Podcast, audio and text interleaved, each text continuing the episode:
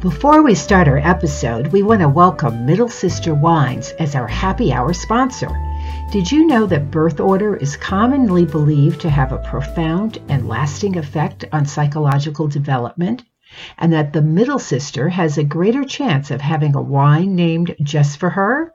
Well, welcome to the world of Middle Sister, sassy wines for middle sisters and everybody who loves them, which includes the Three Tomatoes.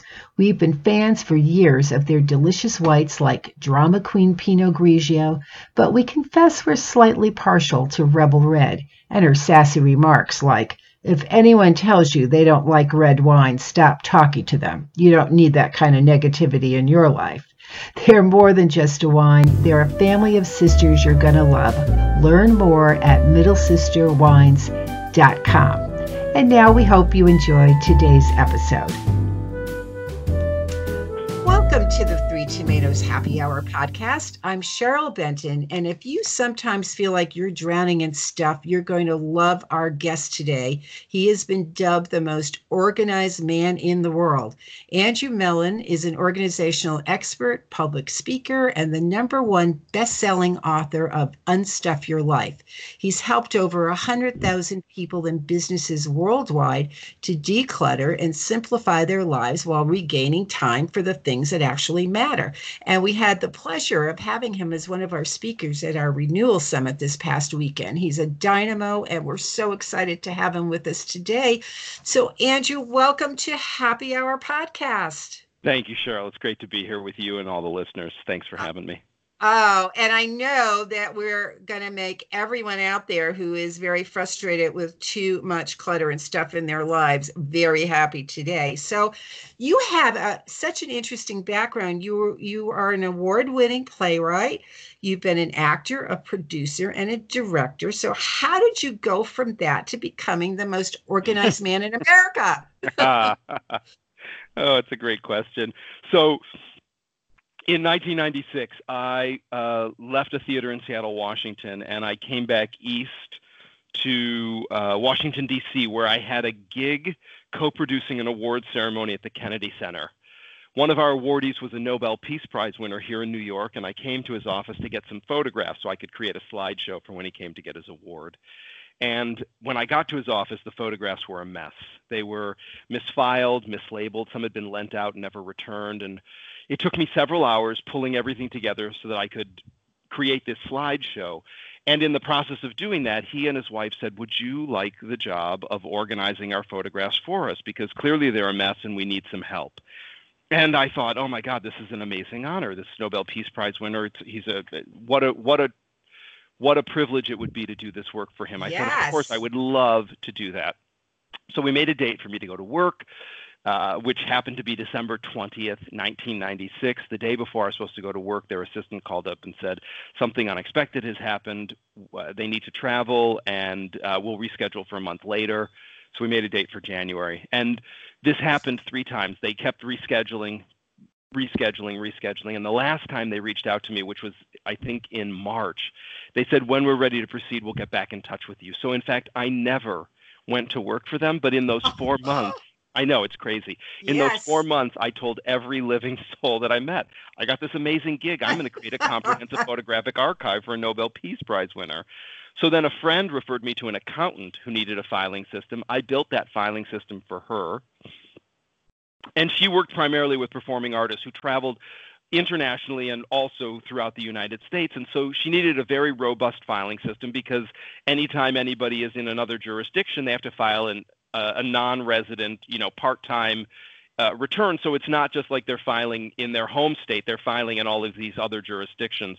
So she needed a very robust filing system to be able to support her clients.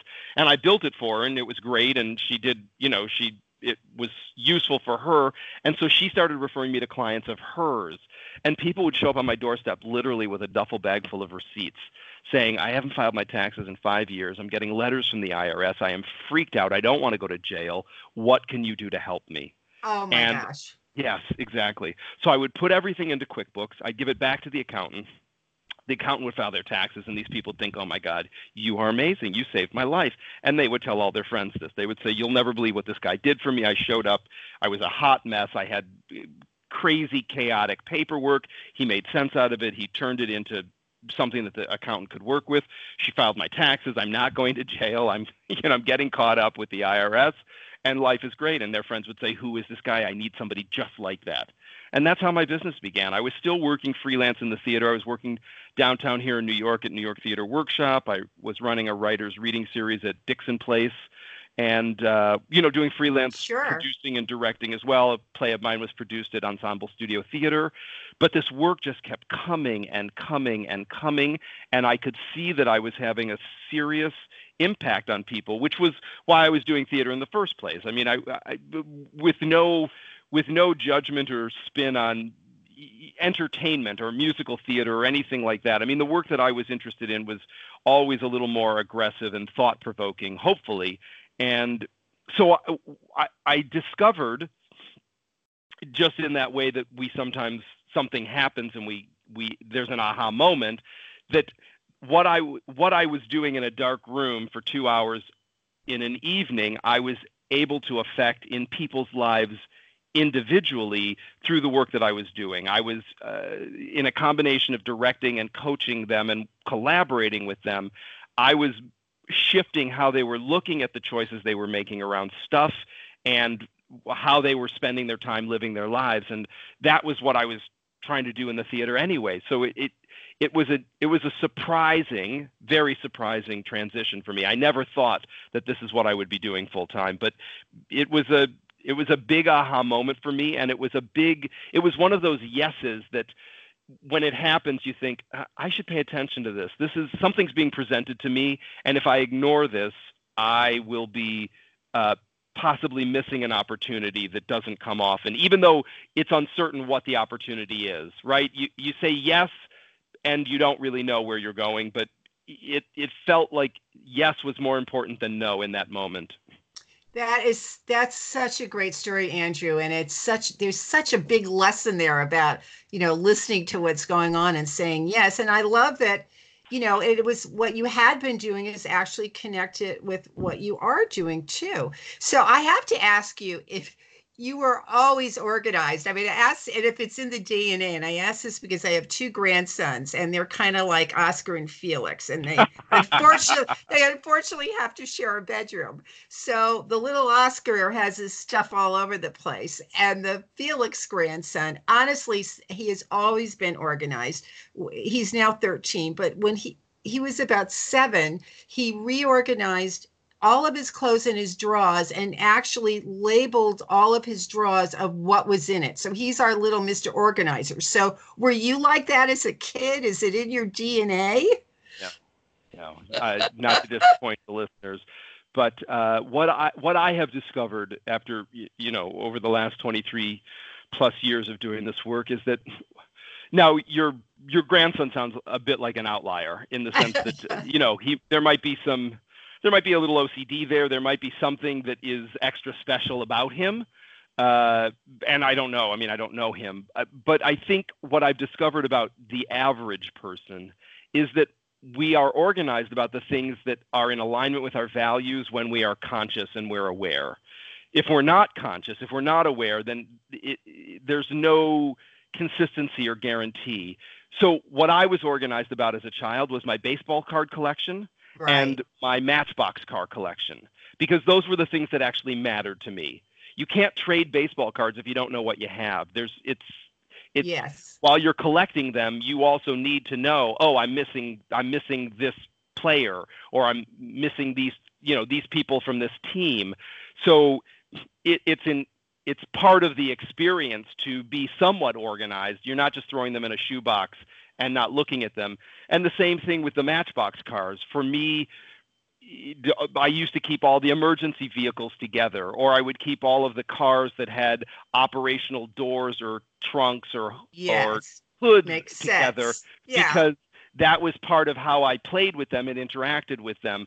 My clothes, I would drop those on the floor, and my mother would give me grief about putting them down the laundry chute, and then magically they would be clean and back in my closet within a matter of days.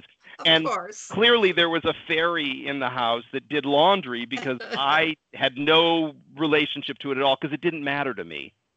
Right. Well, I do want to talk about the collection things in a little bit, because I think that's such an important thing, and I think you're giving hope to all of us, all the Oscars out there too. But let's just start with the whole concept of clutter. How the heck did we get here? Why do we all have too much stuff? And we're not talking about the hoarders or the people who really do have some psychological issues around things. We're talking about everyday people. Yeah, yeah. So we have too much stuff. Yes, stuff.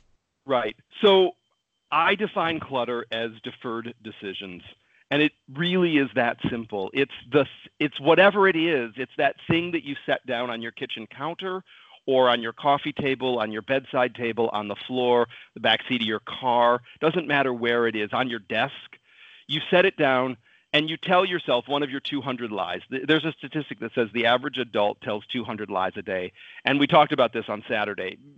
2/3 of them are never uttered. 2/3 of them you say to yourself, but a good third of them actually do come out of your mouth and are directed at somebody. We don't need to go down that rabbit hole around the statistic. I'm happy to share it with you so you can post it up on the website for folks if you want to follow up on that. But if you just take my word for it that the average adult will tell 200 lies a day, one of those lies that we often tell ourselves is that I will put this away later. Yes. And you mean it when you say it. You don't think you're lying to yourself or to anybody who's listening. You have every intention of doing it, but later never arrives. So you just set it down, and then you set down something else on top of it, and you even tell yourself possibly another one of your 200 lies, which is like, I think I'm going to put them both away at the same time. They're going to the same place.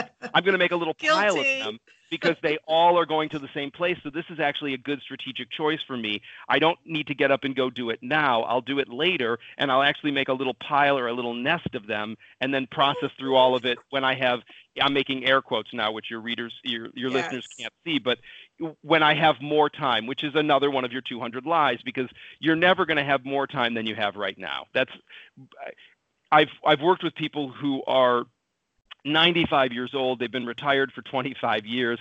They don't have any more time than anybody who's a busy working mom or dad or not a parent and just busy.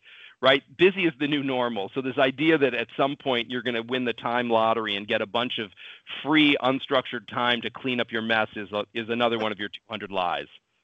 I love that. I love the concept of the time lottery. So that's a great, and I'm guilty of all those things. And I'm sure a lot of people listening out there are too. So I'm going to think about those lies I'm telling myself all throughout the day today. So let's talk a little bit about the things that we seem to form attachments to and that a lot of us have trouble getting rid of. So I'm going to give you an example from mine, because now that I have you, I need you to help me with this, actually. Of course. So for many years, when I did a lot of traveling, and somewhere along the line, I bought a bell from some city. And then someone saw that on my desk, and then they gave me a bell from a city. So before I knew it, every time I would travel around wherever I was around the world in the U.S., I'd buy a bell. And it was usually a tacky little airport bell, too. I mean, once in a while, it would be a nice bell from someplace. Tacky bells. Such a familiar story. Yeah. And then I had them and I would put them in the credenza in the living room. And before I knew it, like bells were in back of bells and they had to be dusted. It was ridiculous. So then we bought a new credenza. So I had to clean out the credenza. And when it came back to putting things in, I'm like, you know what? I can't put all these bells back in here. I'll figure out something to do with them. So I put them in a box for safekeeping in my basement. Okay, that was 10 years ago. Those bells are still there. Recently, I actually did a pretty major cleanup in the basement, and I got to that box, and I'm like, I don't know what to do with these, but there's a part of me that just I didn't want to throw them in the garbage, and I'm like, nobody's going to want them. So what is this all about, and is this a weird thing, or does this happen to everyone? It happens to everyone. It's not a weird thing. You are completely normal, and you have my permission to release the bells back into the universe. You do not need to hold on to the bells. The bells are no longer significant or matter to you. I mean, it's questionable how much they mattered to you in the first place, because, again, it was a happenstance collection. It started with one bell that was properly curated, and then it grew to be a random assortment of bells that were not all properly curated, right? As you shared with us. Correct. Some of them you just grabbed at an airport just because it was like, oh, let me just get a bell, right? No more thought into it than that, and you just picked either the bell you liked the most or the one that was the least offensive, and that became the next bell. So that's the micro part of it, in the sense that the macro is it doesn't serve you. They're not in alignment with your value. Whether anybody else wants them or not is really not your concern. The next home for the bells is just not yours. So you can take them to Housing Works here in New York. You can take them to a secondhand store, any sort of a thrift store where you live, if you don't live in Manhattan. And you can easily, somebody will want those bells, whether they want them as a collection or they just want one of them. It doesn't really matter. You're certainly not obligated to hold on to them. And I understand the compression, that sense of, oh, well, what do I do with them? I don't want to just throw them in the garbage. And believe me, landfill is the last place I want anything to end up. Anything that still has utility should be recycled or repurposed in some way. And somebody wants that bell. Somebody wants a bell. Somebody might want three bells. So you don't have to worry about where they're going to end up, in the sense of, you don't need to find Susie and give the bell collection to Susie, our imaginary friend Susie. You just need to get them out of your house is all you need to do. Well, that's a great point. And maybe we can talk about that a little bit later, because one of the big issues, I think, when you do start to declutter is, what do you do with the stuff? But before we get to that, and I'm sure you have some great ideas, and, I don't want to do a garage sale or all that stuff. So no, of course not. Yeah, we could get to that, I'm sure. But let's go back to start with, how do we start the process of decluttering, because it can really, really be overwhelming. I know, after hearing you Saturday, I came home and looked around my house, because sometimes you don't even notice it. I'm like, oh my gosh, I have to get rid of stuff. So how do we do that? How do we start? I'm going to say there's always two places to begin. If you're feeling really fierce and strong, I say go to the place that causes you the most pain and grief, and dig in there, because you're going to get the biggest win there. If you are feeling tender and a little vulnerable, I say go for a quick win. And so just move something off of a surface. You don't have to go to the sad, scary corner of the basement. You can just go to your kitchen counter and find one thing that you are finished with that you can let go of. Failure breeds failure. Success breeds success. So we just need any momentum going in the direction we want to be going in. And you'll build on that. So to recap, go to the place where the most upset is, if you are feeling strong and ready to take something on. Another major tip is that instead of saying to yourself, I'm going to work on this until I'm finished, which is completely arbitrary and a narrative goal which doesn't serve us, I encourage everybody, when you start to declutter, to actually create mass goals for yourself, meaning I will work on this for 30 minutes, and you will set a timer for 30 minutes. Because when the timer goes off, if you're still working, you've done what you said you did. And as I said, failure breeds failure, success breeds success. If the timer goes off, ding, ding, ding, and you've successfully worked for 30 minutes because that's what you allotted, you now feel like, oh, I can do this. Look, I didn't think I was going to make it 5 minutes. I made it 30 minutes. I'm going to set the timer for another 15 minutes and do another 15 minutes. Instead of saying I'm going to work on this until I'm finished, when we don't know what finished really means, that often sets us up for failure, because we try to do something, we don't succeed because we didn't have a clear defined goal. We just had this arbitrary narrative goal of finished. We didn't finish, and that perpetuates those stories that we tell ourselves that says, oh, see, somehow there's something fundamentally wrong with me. I'm not capable of getting organized, or this is too much for me, or I can't figure it out, which is all a load of crap. Of course you can. Anybody who's listening to this podcast is accomplished enough that they can get organized. This is not rocket science. It's managing your feelings enough to be able to do the task. That's it.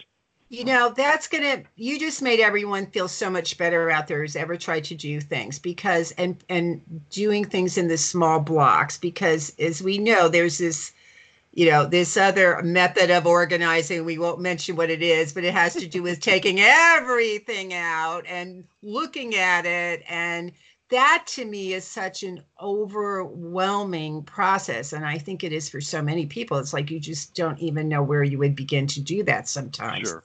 And I know this works as what you just said, because I actually tried this about a month ago. I get a lot of products because of the Three Tomatoes. I get beauty products and this and that. And I have this big cabinet in my bathroom that they've all ended up being jammed in there. I mean, I actually have people come to my house and they sort of shop from that cabinet. Of course. But it got to the point where I couldn't find anything. And it was every time I went into my bathroom, it was overwhelming me. And the thought of doing that all at one time was overwhelming. So one day I just said, you know what, I'm going to start with one shelf. And I got a garbage bag and I got some boxes, and the things I was going to keep, I put in the box. And every day I did one shelf. And by the end of the week, I had everything back organized. And I feel so much better when I go in that bathroom now. And it wasn't overwhelming, to your point. I probably spent 30 minutes a day doing it. So exactly. Yeah, awesome advice. Awesome. Thank you. So tell us what some of the benefits are of being free from clutter. I mean, aside from having the stuff there. Right. Well, I think freedom is one of the essential takeaways. And I want to be really clear with the listeners that the goal is not just organization. That is not the cash and prizes. Setting yourself free from these one-sided relationships with objects that are sucking your time, your energy, your concentration, and pulling your focus away from the things that actually matter. Nobody gets to the end of this experience and thinks, God, I just wish I had 15 more minutes to rearrange the inside of my cupboard or my closet. That is not going to be your deathbed wish. You're going to say, I wish I had 15 more minutes to play with my grandkids, or I wish I had 15 more minutes to have an ice cream cone, or 15 more minutes to volunteer at the synagogue or the church, or 15 minutes more to take a trip with somebody I love, or 15 more minutes to listen to a symphony or anything.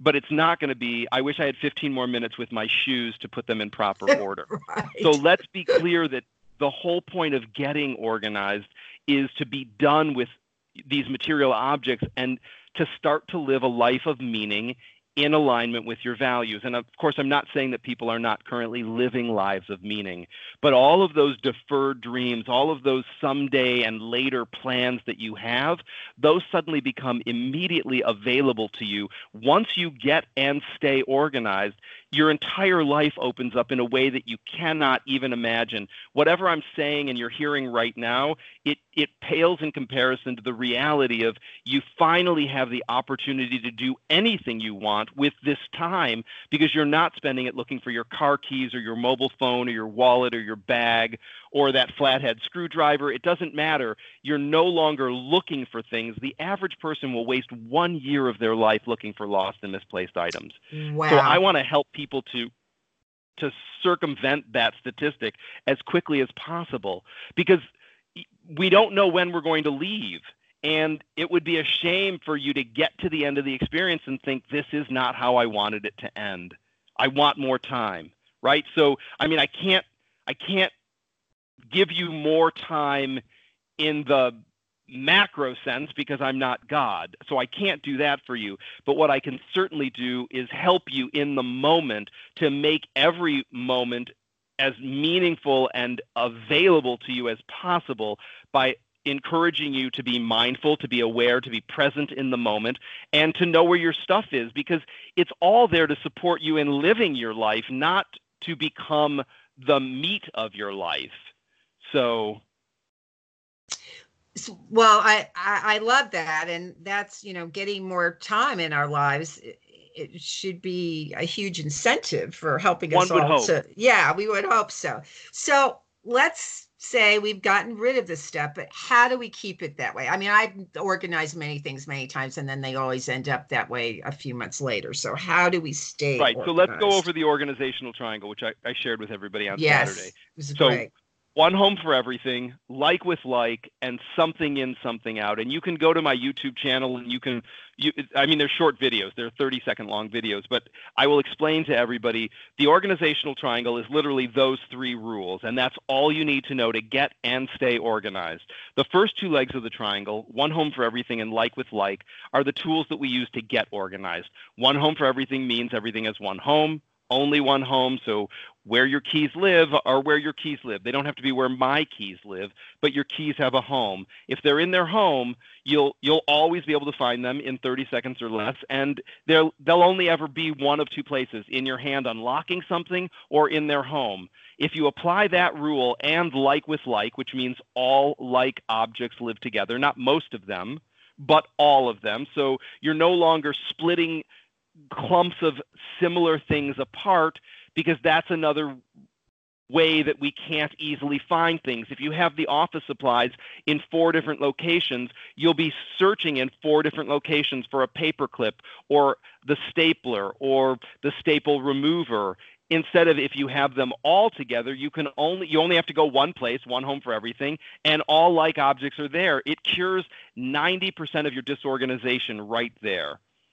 The third leg of the triangle, something in, something out, is how we stay organized, because once we have enough of everything and we've identified it and it is in their homes, we no longer need to be accumulating things. So all of the time that we spend mindlessly shopping or bringing things home that we don't need is eliminated, and that time is now freed up for other things. So if you've determined, and look, there are no rules that say you're only allowed to have 12 pairs of shoes or 4 hats or 3 sweaters. You can have as much stuff as will easily fit in your spaces. If you live in a 4,000 square foot house and you have an 800 square foot walk-in closet and you have room for 150 pairs of shoes, you may have 150 pairs of shoes. Oh, you just made a lot of women very happy with that. I'm not going to tell you that you can only have 12 pairs of shoes. You can, if you have room for 150 pairs, have 150 pairs. This is the catch.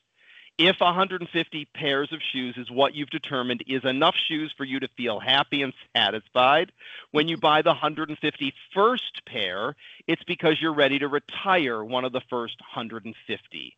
And that way, you will never accumulate more than you have room for, because you're just swapping things out. There's no need to accumulate. It's you've determined that this is a perfect toaster, this is a perfect blender, this is a perfect sweater, this is a perfect pair of shoes, this is a perfect car, this is a perfect book, this is a perfect vase. You don't need a new vase unless you're ready to let go of the old vase. It makes it very simple. And again, going back to living in alignment with our values, in the big scheme of things, if you only had 15 minutes left, do you want to spend it shopping for a vase, or do you want to spend it in an intimate relationship with somebody that you love or an experience that you love? It's that simple. We will tell ourselves one of our 200 lies. I will make up this time later. It's not that important, right? These 5 minutes or those 10 minutes, I'm going to make up that time at another time, not now. And it's a tragedy, because that's what I call nickel and diming ourselves out of a year of our life, because those 5 minutes and those 10 minutes add up. We tell ourselves that they're negligible, but it is one of the 200 lies. Those 5 minutes do add up, and they are significant. So do not minimize the, don't be, that saying has been around for a long time, right? Yes. Penny wise, pound foolish. Don't be foolish about the 5 minutes and think, oh, I've got my eye, like I would never waste a year of my life. But you're frittering away 5 minutes here and 10 minutes there, because that's how you get to a year of your life. Yes, and it's looking at it a different way now. I think you've helped a lot of us with that. We have a few minutes left, and I would love it to ask you if your principles can be applied to our digital lives. I mean, I know we're all overwhelmed with emails. I know I am every day. And oh my gosh, all those photos we all have sitting on our cell phones that we never look at. What's your advice there? And do these principles apply to the digital world too? They most definitely do apply to the digital world. And your digital world should be a mirror of your analog world. So if you have a paper filing system, your digital filing system should mimic it, so that if you call it auto in your paper world, you should call it auto in your digital world. Don't call it car in your digital world and auto in your paper world, and then you'll have 2 competing filing systems. So you want to make sure that whatever lexicon you use for filing names, whatever conventions you use for filing names, those are consistent in your paper world and in your digital world. Same thing with photographs. There's no, just because, you know, when we used to have cameras with film, we would get 24 or 36 pictures back, and we would keep them in the sleeve, and we would keep all of them, even if there were only 4 good photos, right? Well, we don't want to break apart the set, because that was the memory, was I took all 36 of these photos, but 30 of them sucked, and only 6 of them were good, right? But we had a story in one of our 200 lies that we couldn't possibly break up the set. The set, there is no set. That just happened to be, if film was unlimited like it is today because it's a digital chip, you would have taken far more than 36 pictures, but you were bound to only take 36 pictures. So it's an artificial boundary that Kodak and other film manufacturers created for us, because that's what would fit on a spool of film. You only need to keep the images that actually matter to you. So you should always be curating and going through. Take as many pictures as you want, then budget 15 minutes to sit down and look at them, and throw away all the ones where you have food on your face or on your blouse, or where you're blurry or somebody's head is cut off. They're never going to become less blurry. Nobody's head is ever going to come back into focus. It is the photo that you took. Throw it away. It's not a good photo. You don't need to keep it just because you took it. Well, so, that's great advice, because usually what we do, we'll pick the best one, throw it up on Facebook or Instagram or something, and then never get rid of all the other ones. Yeah, right, but that's the one that you wanted. Yes. You need to finish the task, right? So another example that I give people all the time is, at the end of doing the laundry is not a basket of clean clothes on your bedroom floor. The end of the task of doing the laundry is when the basket's empty, back on top of the dryer, and all your clothes have been put away. That's the full task. So if you apply that to every task that you do, that idea of, I want an empty laundry basket, I want to finish the task, I want to put the laundry away. So the end of going through the photographs is having the ones that you like and throwing the other ones in the garbage, not just cherry picking the ones you like and then leaving the ones for, again, I'm making air quotes, later to throw them away, because there is no later. And then you're going to end up with 70,000 photos on your phone, 12 of which you'll share with people. And as you're trying to flip through the album to show the people your grandkids or your trip to Spain or whatever, you know, the cherry pie that you made last weekend that you're so proud of from scratch, whatever it is that you want to show people, you have to go through all the garbage to get to it. Just get rid of the garbage. There's no reason to hold on to it.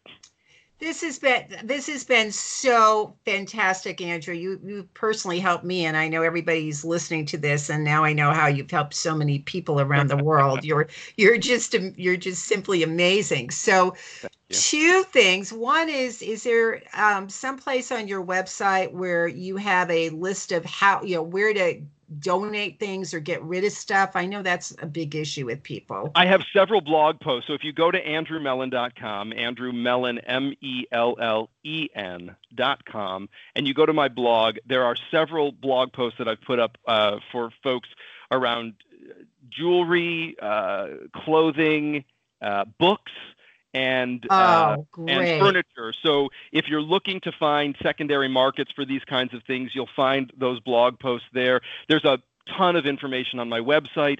I have a very robust YouTube channel with my videos have been viewed, I think, probably 600,000 or 700,000 times. I've got over 8,000 subscribers right now at YouTube. So I encourage your listeners to subscribe at YouTube. They'll find lots of great content there. Right now, we're running a spring cleaning challenge, a 4-day video spring cleaning challenge in this exact moment for the next month or so. So it's a free course that they can take. When they sign up, they get a spring cleaning checklist.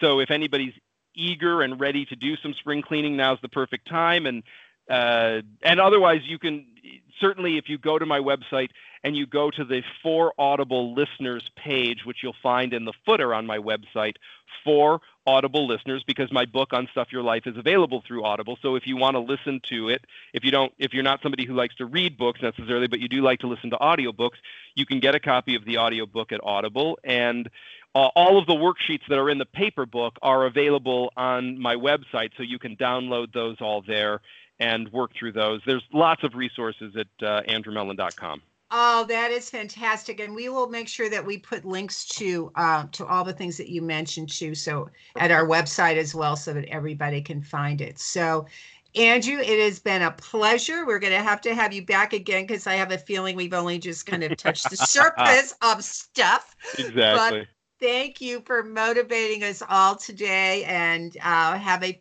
fabulous, organized day. Thank you. It's my pleasure. Thanks for having me. Thank you.